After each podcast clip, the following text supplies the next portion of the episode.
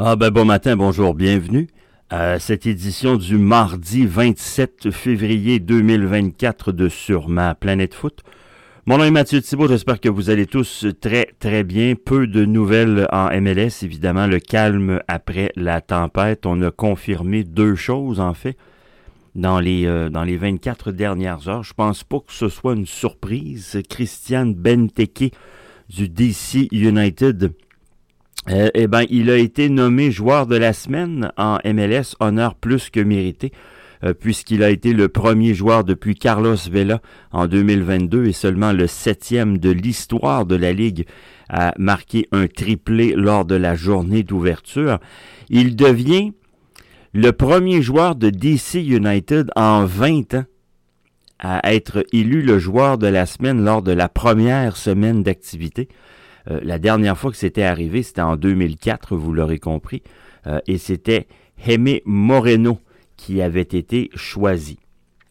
Il y a une nouvelle qui est sortie hier, moi je l'ai vue par Patrice Bernier, par contre attribuons à qui de droit Justin Rutterman, et c'est un freelancer qui couvre la MLS. Il y aurait eu une rencontre hier qui se poursuivra aujourd'hui avec le commissaire Don Garber. La rencontre a lieu à Miami avec un groupe de 12 propriétaires. Pourquoi 12? Première question. Qui sont-ils? Deuxième question. Je vous dis pas que c'est secret. Je vous dis juste que je ne le sais pas. Et j'ai beau regarder à gauche, à droite, je ne sais pas qui sont ces gens. Maintenant, faut pas faire une histoire où il n'y en a pas nécessairement dans d'autres ligues. Je pense entre autres à la Ligue nationale de hockey. Il existe des sous-comités au bureau des gouverneurs où on étudie, par exemple, l'expansion. Et ce comité-là est formé de 2, 3, 4 propriétaires. Changement de règlement, 2, 3, 4 autres propriétaires. Il y a des sous-comités comme ça qui ensuite se rapportent au bureau des gouverneurs. Est-ce que la MLS a un système de fonctionnement similaire? Possible. Je ne sais pas. Par contre, puisque ces modifications au règlement concernent notamment le plafond salarial ainsi que les alignements à proprement dit, ce qu'on dit en anglais, c'est « roster rules ». Donc, si on parle de « roster rules », nécessairement, on discutera de l'ajout d'un joueur désigné, peut-être 2 joueurs désignés. On parlera certainement de l'utilisation de l'argent général d'allocation, le GAM. On parlera nécessairement du plafond salarial. Ma question, puis elle est toute simple au fond, c'est qu'on ne se comptera pas d'histoire. Cette ligue-là est comme séparée en 2 gangs. On a beau essayer, et on a eu beau essayer pendant des années pour pas que ça arrive, c'est en train lentement mais sûrement d'arriver. La réglementation de la MLS fait en sorte que l'écart entre les 2 gangs est beaucoup moins important que ce qu'on voit en Europe, par exemple. Vous avez des 30, 50, 100 fois le budget, l'équipe qui est 18e, je pense, en France, entre autres, le budget de Clermont, c'est pas la moitié du salaire de Kylian Mbappé.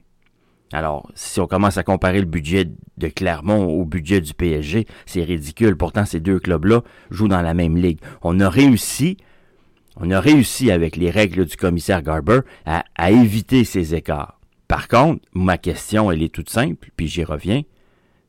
C'est est-ce que il y a toutes les équipes qui sont représentées au sein de cette réunion dans le sens où toutes les catégories d'équipes ou c'est seulement les équipes les plus riches?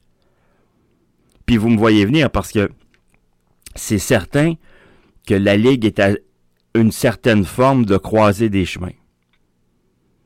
Et là, on doit prendre des décisions pour maintenir cette croissance-là. Parce qu'il y a des gens, c'était pas le cas il y a 15 ans, il y a des gens qui ont investi 300, 400 puis 500 millions dans cette histoire-là. Le propriétaire de Saint-Louis puis le propriétaire de San Diego, lui, il va lever la main et il va dire là, quand c'était le temps de dépenser pour faire le chèque pour rentrer dans la Ligue, vous aviez aucune objection à ce que je dépense. Là, vous ne viendrez pas me dire que je ne peux pas dépenser plus que tant. Là. Alors, il y a de nouveaux riches dans cette ligue-là, il y a de nouveaux propriétaires et on les a sollicités. Alors, il va falloir qu'on les accommode un petit peu.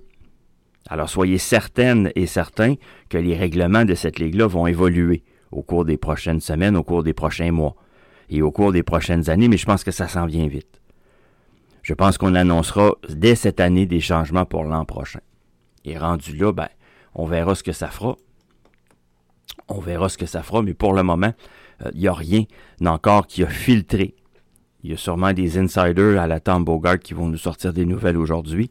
Je vous invite à nous suivre sur les réseaux sociaux. On vous tiendra au courant. Dernière nouvelle en MLS, c'était un secret de polichinelle. On l'a confirmé hier. Eric Ramsey devient le deuxième entraîneur-chef de l'histoire de Minnesota United.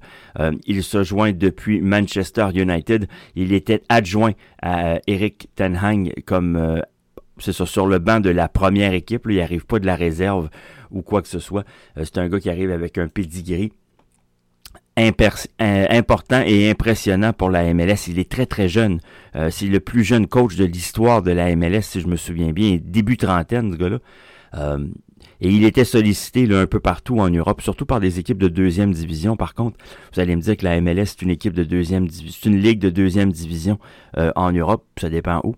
Mais à suivre Minnesota, je vous rappelle, c'est la seule équipe à avoir gagné sur la route en cette saison 2024, encore bien jeune.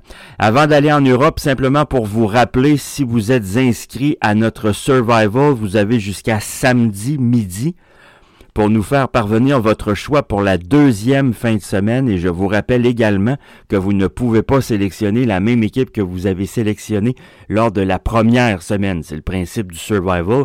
Si vous prenez Montréal la semaine 1, ben vous ne pouvez plus les reprendre de la saison.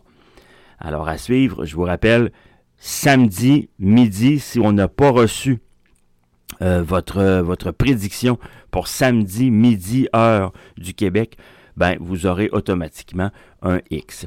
OK, il y avait de l'action hier dans 3 ligues en Europe. En Angleterre, West Ham l'emporte 4-2 sur Brentford. En Italie, il y avait victoire de la Fiorentina 2-1 sur Lazio.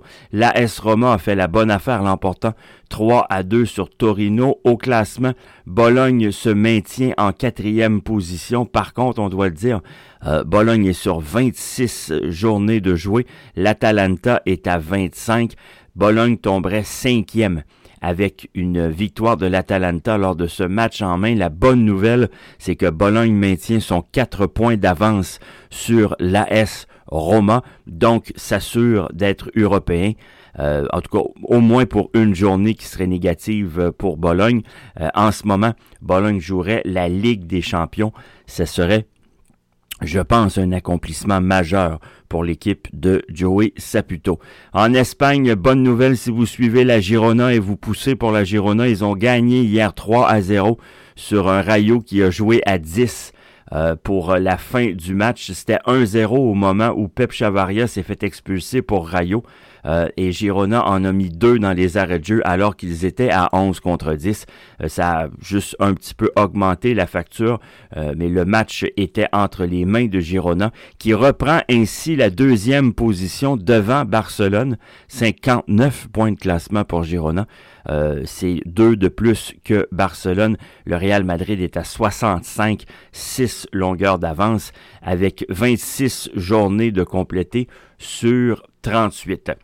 Avant de vous laisser un mot pour vous parler de la Ligue des champions de la CONCACAF, il y a des matchs aujourd'hui, vous pourrez les suivre pratiquement les 3, mais je pense que les 3, parce que c'est à 18h, 20h15 et 22h30. À 18h, ça risque d'être les dernières minutes de la CPL en Ligue des champions 2024. Cavalry Calgary déjà dans un trou de 3-0 qui est en déplacement pour y affronter Orlando City. 20h15, un match, celui que je vais suivre en tout cas, Deportivo Saprissa qui se déplace du côté de Chester en Pennsylvanie pour y affronter l'Union de Philadelphie. Attention, l'Union va être privée du gardien Blake. L'Union mène 3-2. Et les buts sur la route comptent, l'avantage là, pour les buts sur la route compte. Donc évidemment, Saprissa doit gagner ce match-là par plus d'un but, parce que si ça devait se terminer par un match nul, c'est l'Union qui va passer, à moins là, que ça se termine 3-2, on ira en prolongation. Match à suivre, 20h15, puis enfin à 22h30, ça c'est tard par contre, Saint-Louis en déplacement pour y affronter le Dynamo de Houston. Saint-Louis a déjà pris les devants 2-1 lors du match aller présenté dans le Missouri. Ça fait le tour pour moi en ce mardi matin. Merci infiniment de nous accueillir dans vos oreilles. Vous êtes de plus en plus nombreux à écouter cette quotidienne jour après jour. Merci infiniment d'être là et surtout, merci de passer le mot parce que clairement, il y a de la propagande, comme disait mon oncle Fernand. Je serai là demain, 7h45, pour une autre édition de Sur ma planète foot. Bonne journée à tous. Mon nom est Mathieu Thibault. Je vous dis à demain.